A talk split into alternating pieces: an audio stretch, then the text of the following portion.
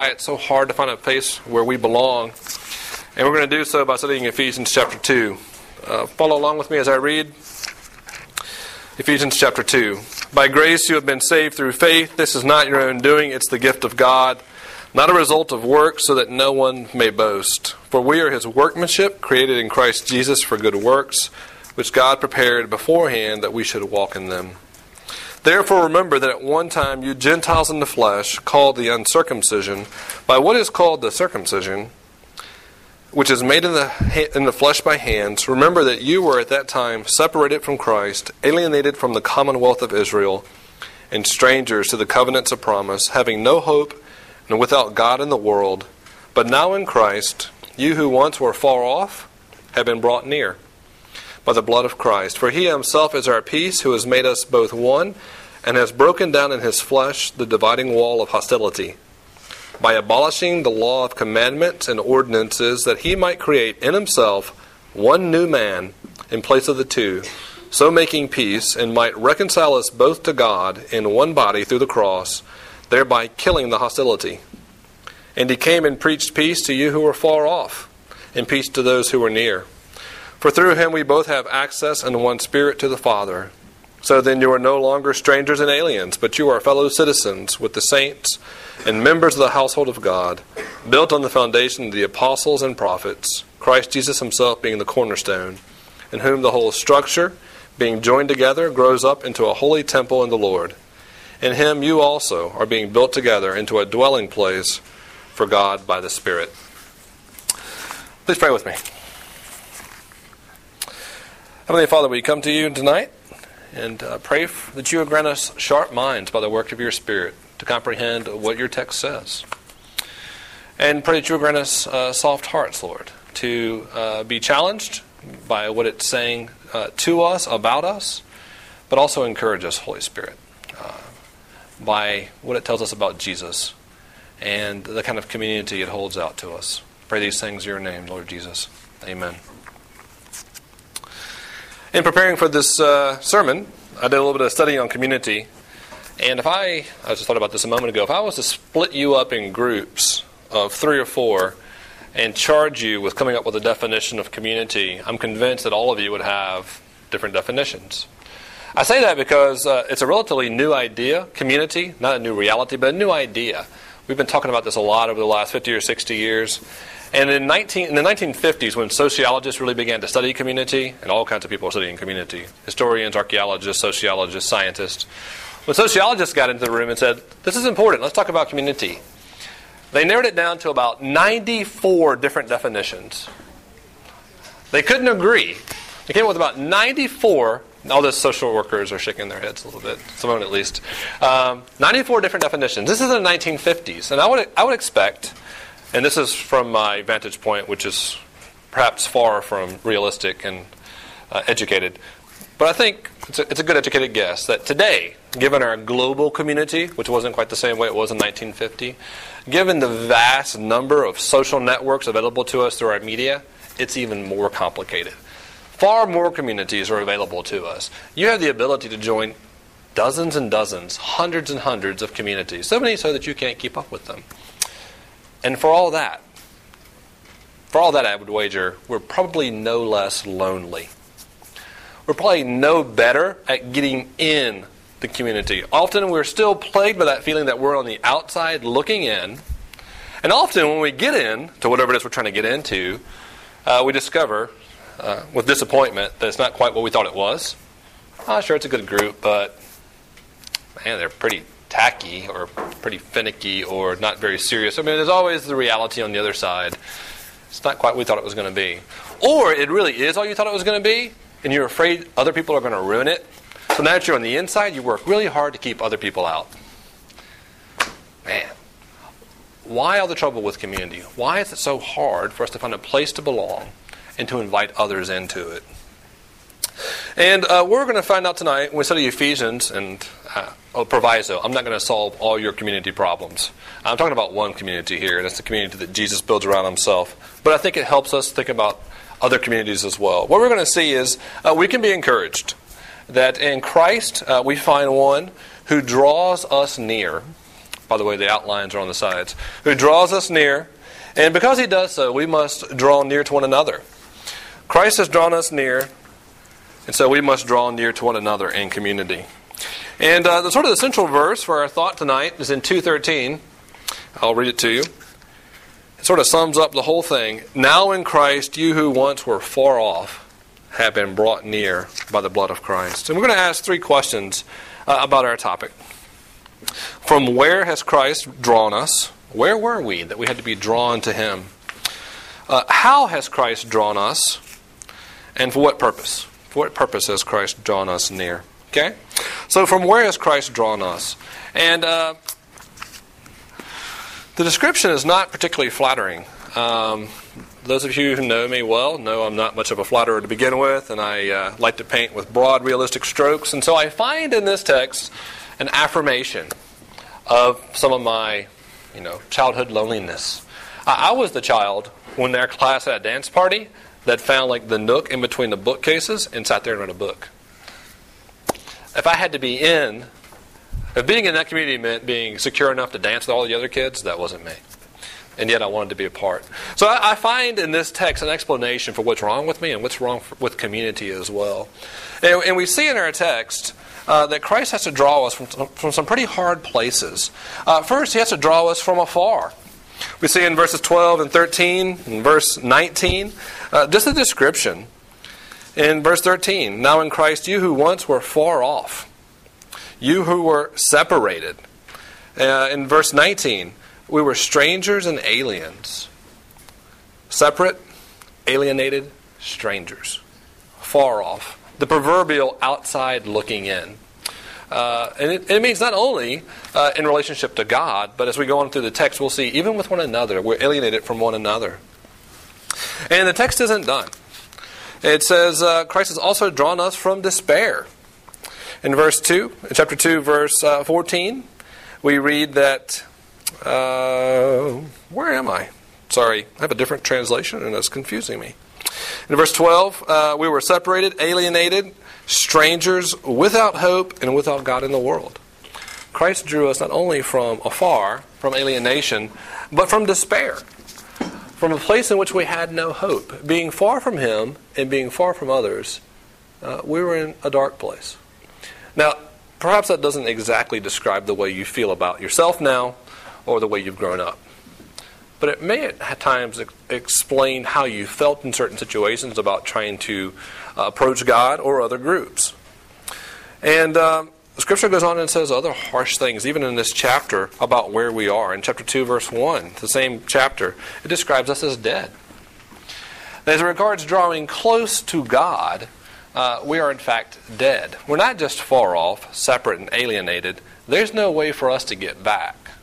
Of our own ability, uh, we have none.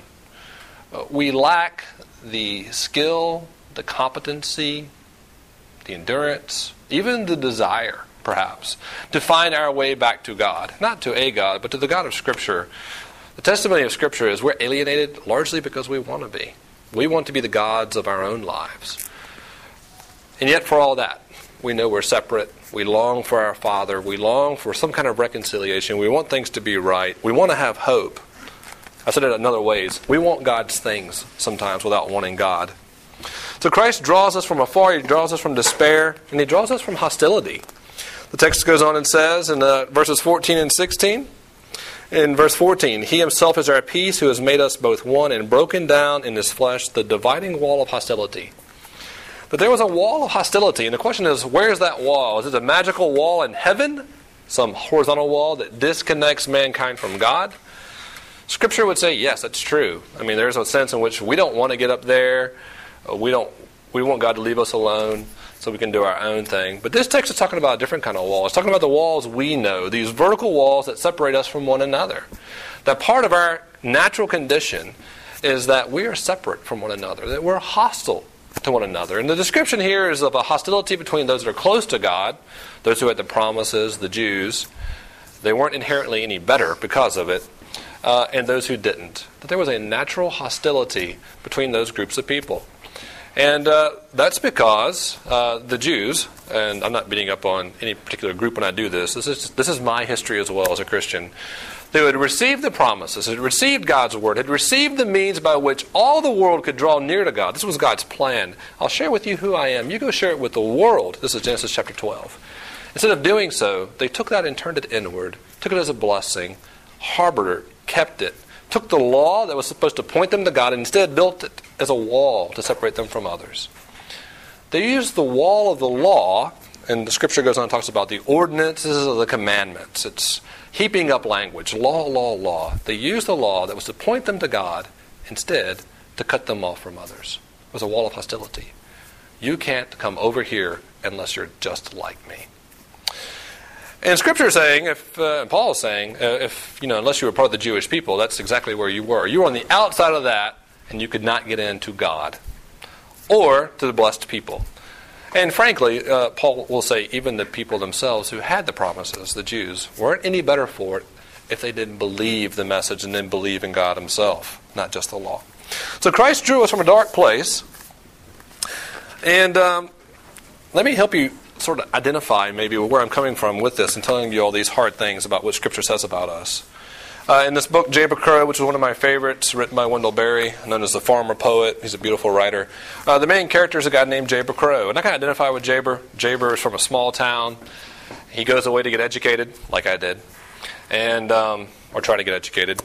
And uh, he ends up in seminary as well, and then finds out, unlike me, that he wasn't, really wasn't called to it. He has tons of questions about God. He's not sure about anything. He knows with a good conscience he can't continue to do this, so he doesn't know what to do with himself. He's orphaned, he has no family. And so he finds himself back in the small town where he grew up and left when he was six years old. And yet it was a very small town. Some of y'all are from small towns. And what you'll find is that uh, you may get up and grow up and go away and come back, and what's changed the most is you. And when he comes back, he knows he's different. No one really remembers him. Everyone in that town knows everyone. He's an outsider. He's a well read outsider. He's a well read outsider in the South in the 1950s who's not sure what he believes about God. He's not very welcome. He feels like one on the outside trying to get in desperately. Remember, he has no family, no friends. He longs to be a part of something. And yet he doesn't know how to get in there without, while still being himself. I can identify with him. I mean, that's my story. When I go home, I feel like I'm the strangest person in my town. Uh, I'm the one that's changed, and I want to be a part of. I want to be a part of what I was. I want to be able to be who I am and still be a part of this community into which I was born, where I'm supposed to belong. How do we get back inside? How do we get back where we belong, where we feel like we belong? Do you ever feel like an outsider? Longing to get in? Wondering where you fit? Even in the groups that you're in, in the communities you, you're in, do you live with the anxious fear that any moment now people are going to discover the real you and kick you out? If they knew what I was really like, or if the club president really knew that I hated her guts as much as I do, I would be out next week. If I can't spend enough and keep up with the Joneses or with the wealthier members of this group, what are they going to think of me? How do I continue to fit into a group where I'm not sure I fit in, and yet I need a place to fit in? Where do I belong? Well, we have good news in our text, and the good news is that God doesn't leave us on the outside. In verse 13, uh, we, we encounter this very encouraging word. We have this terrible description of our condition, separate from God, separate from others. In verse 13, we hear the wonderful word, but. it's very simple, and yet it's encouraging. There's a change. But now in Christ, you who once were far off have been brought near by the blood of Christ. The good news is that Christ has brought us near. But how has he done so? How has Christ brought us near? And we read uh, in verse 13, as I just read, that he's done through, through his death, through his blood. And uh, that might be disturbing to some of you.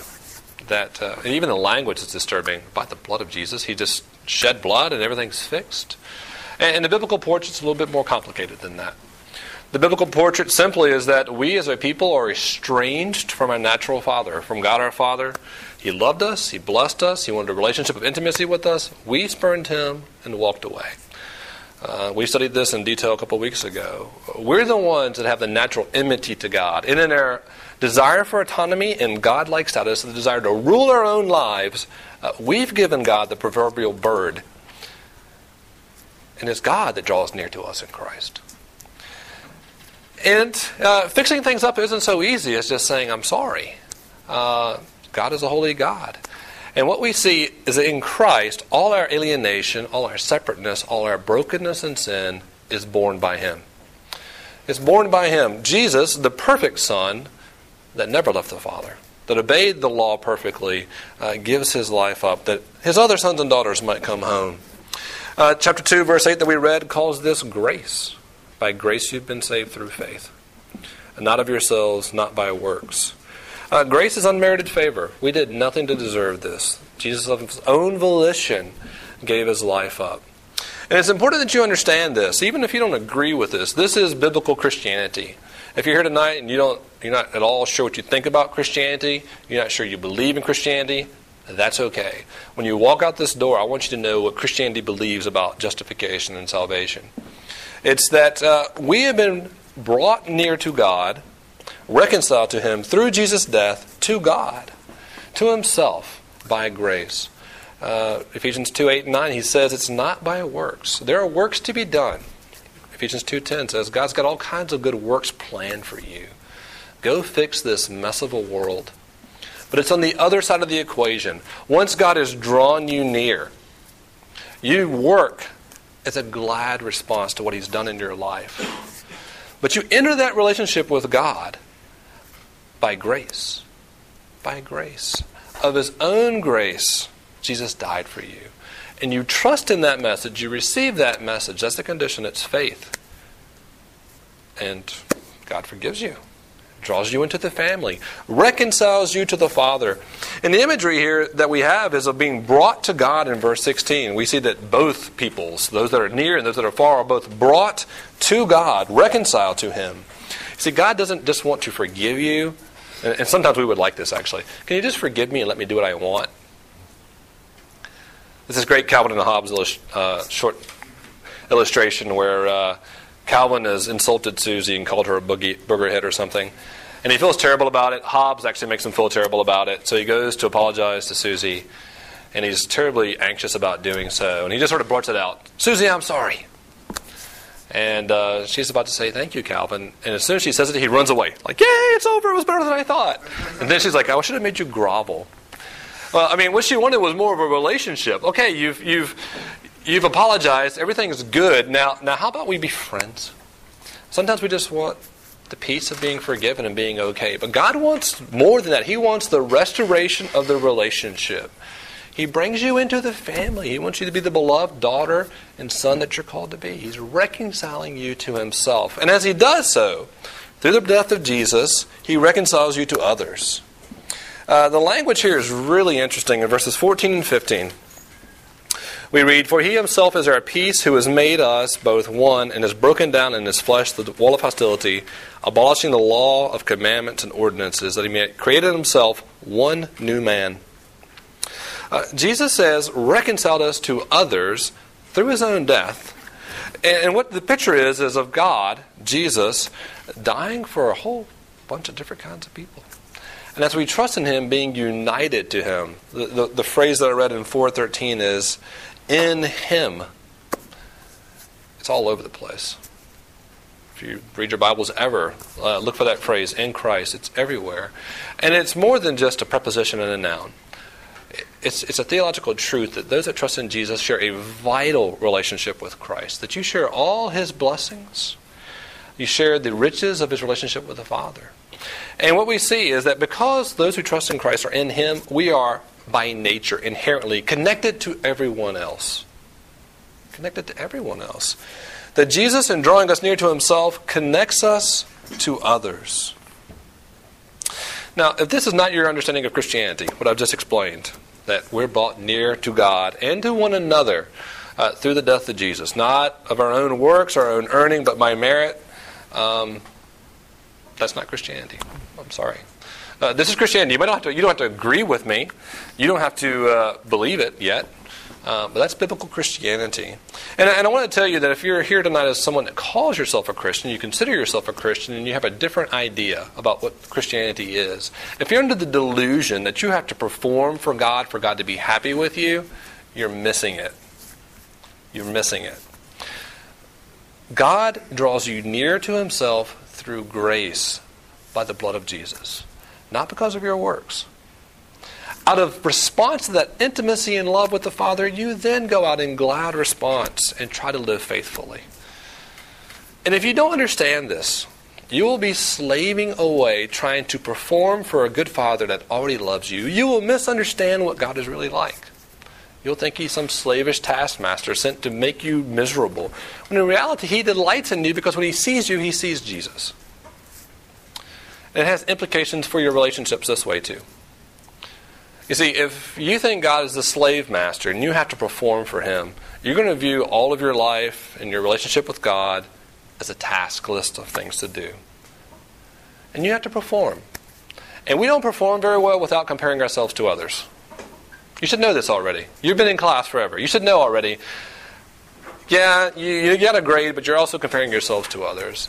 And when you think it's up to you to earn your relationship with God, to be near to God, you're going to try and compare yourselves to others.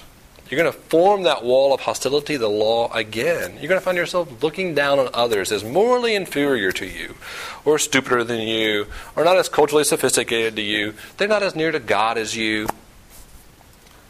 That's not the way you're supposed to live. That's not the way God wants us to live. Some of you, perhaps, are trying to manufacture feeling close to God. You know you're supposed to feel intimacy. You know you're supposed to feel love and joy. You're just wondering where it is all the time. Well, let me help you. You're not supposed to feel that way all the time. That's the first thing. But secondly, uh, it, if you're a Christian, this is just true. Jesus has drawn you near. Okay, you are near, you are beloved. You don't have to manufacture the feeling. Yep. How do we get to a place how do we get to a place where the dividing wall between us and others is torn down and we're free, we're free to know that God has drawn us near to Him so we can draw near to others? How do we get there? I have a friend, he's a pastor, more of an acquaintance actually. I wish he was a friend. I love the guy a lot. And um, he didn't tell me the story about himself because he's not a bragger. It's a great story. Some of you have heard it. So he's a, he's a great pastor. He's worked at some prestigious universities. He's a smart guy. He's a, he's a church planner. And one day he was in his office working, and the church janitor comes and knocks on his door. Very different people. One guy has been to seminary and college and worked at some of the best universities in America as a campus pastor. The other guy was a convicted felon in his 60s, hard drinking, hard smoking, hard living. And uh, my pastor friend said, uh, Hey, what's up? How can I help you? And doleful inside, the uh, janitor walks in and says, I don't think there's any hope for me. What do you mean there's no hope for you? I'm, I think I'm going to hell. I'm an old man. I've lived terribly. It's too late to write the script of my life again. There's no hope for me. And uh, the pastor thought about it for a moment and responded honestly. That's what's crazy about this story. Honestly, shoot, I'm worse than you. And the janitor looked at him. What are you, what are you talking about? I've been in jail for 10 years. Slept around and drank too much and wasted my life. The pastor simply said, We're going to have this conversation. You're going to go home. Eventually, you're going to die and you're going to go to hell. And I won't think anything about it. And the janitor looked at him and said, You are worse than me. And the sad thing is, the pastor was telling the truth. I mean, he was telling the truth about his own heart, the kind of person that he is. God draws us near, but we're by no means perfect people. And when you recognize where you've been and the kind of person you are, and you can own up to it, and you realize what Christ has done to draw you near, to give up his own life, you can let down your fake walls of pretense and be who you really are. You can admit, I don't love you nearly as much as I should. I talk to you every day, and you're probably going to go to hell. And I don't care as much as I should. Of course, the janitor went home and thought about it and became a Christian. So it all worked out well. and that's the beauty of the gospel. That's, that's how you get it. The beauty of the gospel, the sweet aroma, when it gets out there, is when people see you don't take yourself so seriously because Christ is taking you seriously. We drop the walls. We're free to love others, to take ourselves less seriously, and to love others well. So Christ has drawn us near through his blood for what? For nearness. This is the last point. It'll be brief because I've already talked about how Christ has drawn us near. He's drawn us near to him uh, and made us a new people. We see this in verse 13 and 14. We're called to be one. And uh, the language here is really interesting. Uh, I'll just be real quick with this. I'll read it now in Christ, you, okay, I know a lot of y'all are math and science. You is second person plural here, um, also known as y'all, uh, who once were far off have been brought near by the blood of Christ. He himself is our peace.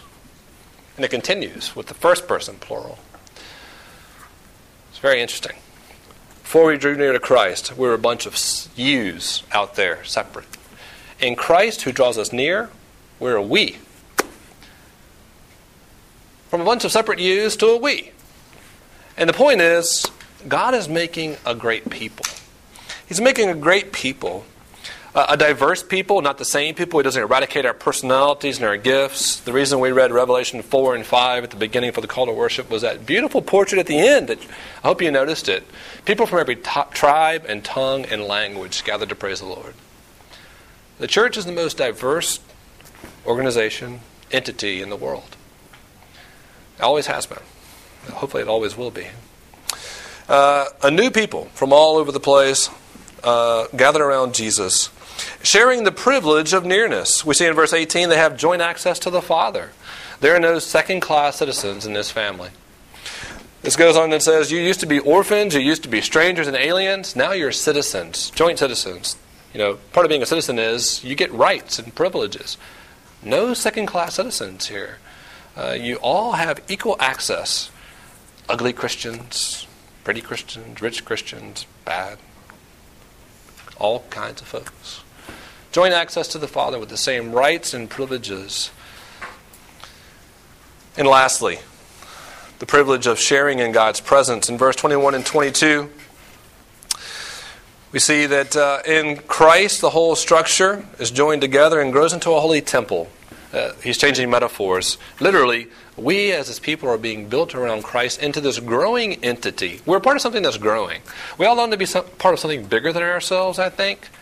Uh, this would be that. We're being brought into a growing congregation of people who, throughout the ages, have worshiped the Lord and will continue to grow and experience the blessings of knowing Him and of bringing His peace and righteousness to the world. And His presence. We get to enjoy the presence of the Lord. In Him, you also are being built together into a dwelling place for God by the Spirit. You don't know where God is? He dwells with His people. And I know what that sounds like. Some of you have been hurt, you've been disillusioned, uh, you have every right to be. You've been in churches and in Christian groups that have used you, abused you, ignored you. And I'm sorry, there's, there is no perfect congregation, there's no perfect church. And yet, it is God's plan A and B and C. There's no other plan. This is the way by which God draws people to Himself and blesses the world. And actually, it's a beautiful thing. And I'm sorry for your, your experiences, and I'd love to talk to you about them. I can't make them go away. But I would like to talk to you about them. So, uh, why do you think Jesus died? I ask that question because it's important. And uh, I'm aware, of course, that there may be some people here that have no idea uh, why he died. Maybe not even sure that he did die or that there was a historical Jesus. Maybe you just think he was an unlucky victim or maybe he was crazy. Um, some of you that grew up in the church, your answer will be simply, unthinkingly perhaps, well, so I could go to heaven. And that's not a terrible answer, but it's, uh, it's deficient. It's not enough. Because you see in this text that there's something else going on. God is not out just to get you the free check to heaven, He wants to reconcile you. Your relationships are broken.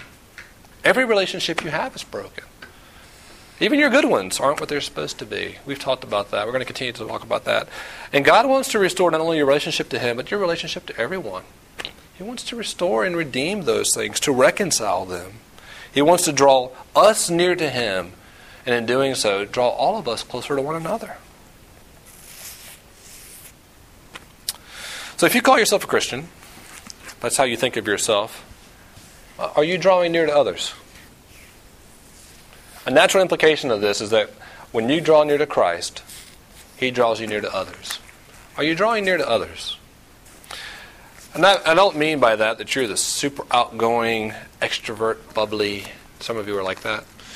I know some of you are a little more quiet and reserved. You're like me. Um, that's what I'm talking about.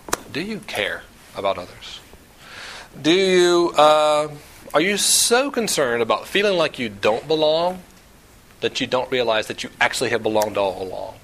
Sometimes we're so insecure about trying to fit in, especially as regards what God says about the church and His community. Look, He died for you to bring you in. You're in. No one can kick you out. Get over your anxiety. Listen to the message. You're in. Now turn around and invite others in. Love others well. Um, I would encourage you.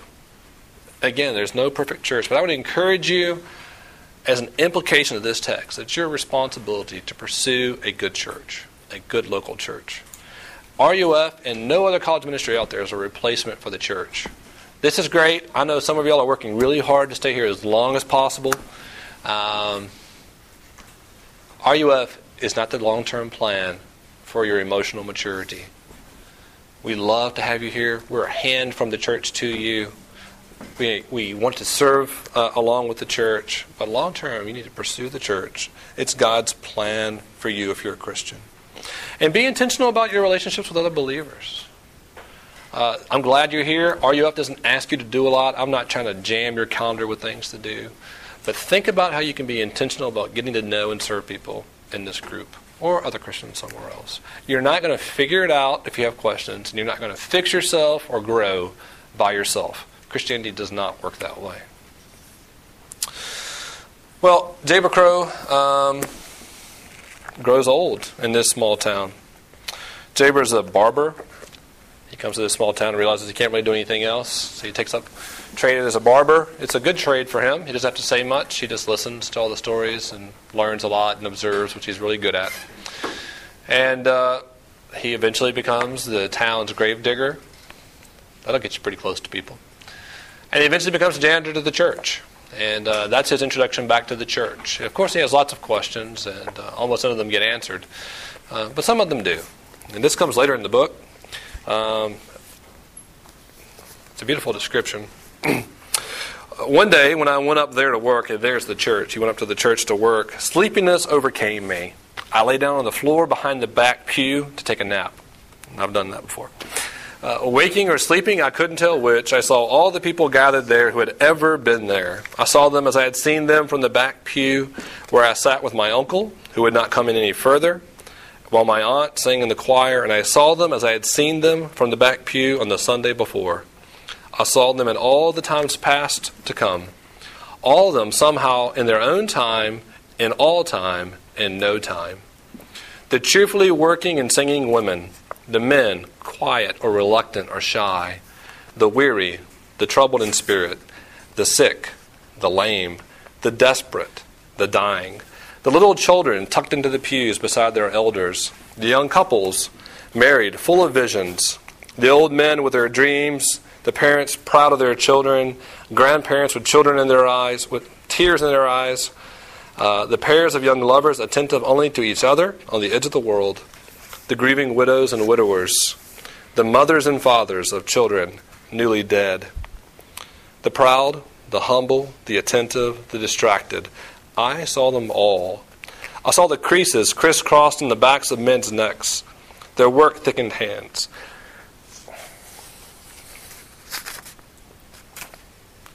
Sunday dresses faded with washing. They were just there. They said nothing, and I said nothing. I seemed to love them all with a love that was mine merely because it included me. One day, on the other side of glory, I won't be so emotional. Anyway, this is a beautiful description of what the church is supposed to be. From a man who wasn't even sure he belonged saw in all its beauty and all its brokenness. People gathered together. And if you trust in the Lord Jesus, He draws you near to Him, and He draws you near to others. uh, my encouragement to you is to draw near to others. And if you don't know what it means to draw near to Jesus, then, then talk to me or talk to someone else. Um, it's not about performance. It's not about being right or even doing right. It's about coming to the Christ who makes you right and makes you capable uh, of living in a different kind of community and loving others well.